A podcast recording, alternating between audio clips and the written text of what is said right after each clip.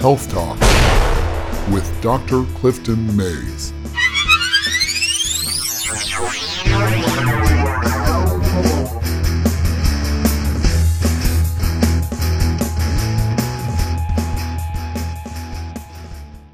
Well, I wanted to do a quick talk about hypothyroidism.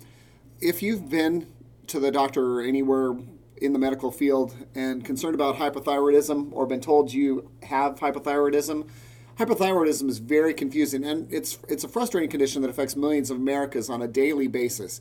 Now, the primary reason for this confusion is that in order to determine what type of hypothyroidisms that you suffer from, um, a very detailed testing protocol is needed to be performed. Now, the problem with this is most of the time people are not getting correct testing and only with the proper testing can the doctors uh, discover what type of hypothyroidism that it is you truly suffer with. Now, this is a crucial point. If you don't get the lab testing done correctly, you can't determine what type of treatment you need in order to receive the correct treatment for your hyperthyroidism. Now, it's not widely understood that there are six different types of hypothyroidism. Uh, unfortunately, under our current healthcare system, insurance companies only allow doctors to treat patients based on an outdated 1960s model uh, uh, of healthcare, which relies on two lab tests, TSH, and usually a free T4 lab test. Now, this means that people suffering with hypothyroidism may present with all the symptoms, but without performing necessary tests, uh, doctor's ability is limited when trying to pinpoint what specific type of thyroidism is affecting their patient. So this leaves you confused and frustrated while the patients watch their health steadily decline and wonder why they feel lousy but are told that their lab tests come back normal. Well, the reality with hypothyroid disorders is that five out of six people with hypothyroidism will not get better on medication alone. Uh, today, I want to discuss one of the variants of this hypothyroidism, which has been called Hashimoto's thyroiditis. Now, the reason why this di- disorder is so unique is that it's not truly uh, thyroid dysfunction, but it's an autoimmune dysfunction. So, Hashimoto's thyroiditis is a disease that causes the body to attack the thyroid gland uh, to the point where the thyroid becomes inflamed, swollen, and even impaired. It, it often causes it to no longer be able to produce the hormones that it must produce to maintain a person's health and quality of life. So, if that is not tricky enough, the, the crazy thing with, hypoth- with Hashimoto's thyroiditis during a typical long process of destruction that characterizes the disease, the thyroid gland even produces too much thyroid hormones for a short period. Um, this creates a hyperthyroidism problem and then hypothyroidism cycles. So the, these components drive patients and their doctors to the end of the rope. There's so much confusion that goes on with this disease. So despite Hashimoto's dominance in the thyroiditis category, Doctors seldom diagnose it by the lab test because insurance companies are usually unwilling to pay for these tests. Now, many doctors aren't aware that there are specific um, tests that need to be performed, but even those that do uh, uh, understand that the insurance company does not pay uh, for these testing.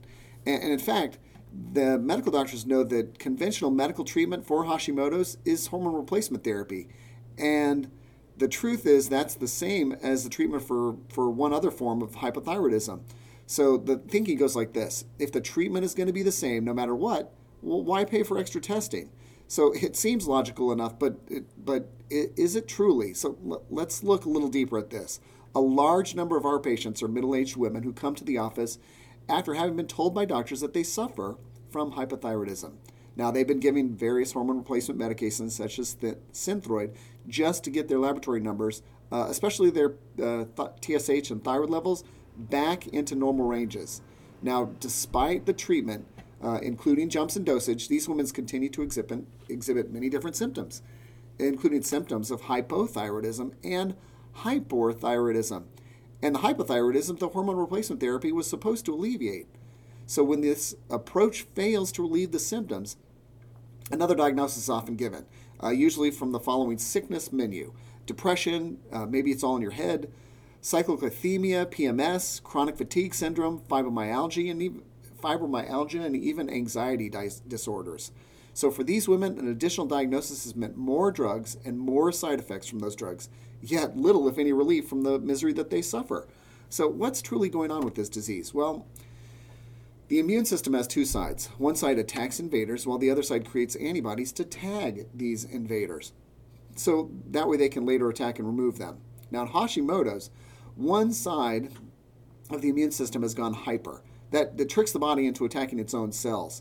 So, further, when the confused immune system creates errant antibodies that attack the thyroid, those inflammatory antibodies also convince other body cells to resist thyroid hormones, which are already present in the bloodstream. Now, that's not good. Thyroid hormones are meant to trigger important metabolic functions within the cell. So when the cells resist, the hormones already present don't work well. For example, energy levels will tank. That's why a patient can have proper laboratory testing of the thyroid hormones in their bloodstream and still have symptoms of low thyroid function. So, the key to managing the immune system of a Hashimoto's patient is first to find out whether the patient is truly indeed a Hashimoto's case. Once this is done, and we find out which side of the immune system is out of kilter, and then we bring it back into balance with the other. Now, this doesn't mean suppression, however. Suppression is dangerous, it, it means modulation. Once the proper laboratory panels are run, which include a comprehensive thyroid panel as well as looking for blood sugar level disorders and other hormone imbalances, uh, even anemia patterns and adrenal gland dysfunction, the needed approach usually becomes quite clear. But that approach is and must be tailored to each individual. Now, one size does not fit all. There's too many health issues, often out of balance, at the same time with Hashimoto's. That's why doctors need to truly listen to their patients. And sadly, that's a service in short supply under today's insurance driven healthcare system. So, to conclude, the faulty premise in treating Hashimoto's, whether actively diagnosed or not, is to regard it as a thyroid disease requiring hormone replacement alone. That is fighting the wrong battle. Hashimoto's thyroidism is basically an immune system problem that just happens to be targeting the thyroid gland. Properly managing the immune system and the thyroid gland will often recover stability. Moreover, avoiding further damage and continued symptoms can usually be averted. Moreover, avoiding further damage and continued symptoms can usually be averted by find out what likely trigger Hashimoto's in the first place. Now, along with managing the diet, evaluating gastrointestinal function for issues, altering general lifestyle behavior, and nutritional supplementation for the immune system, a comprehensive approach to treatment is necessary. Yes, hormone replacement may still be needed if too much damage has been done to the thyroid gland and it's no longer able to produce sufficient amounts of hormones. Although Hashimoto's is a result of some form of genetic susceptibility to environment and other triggers, it can't be reversed in this current science, but it can be managed and held at bay, enabling a person to regain a satisfactory quality of life. So find out today by having your labs tested.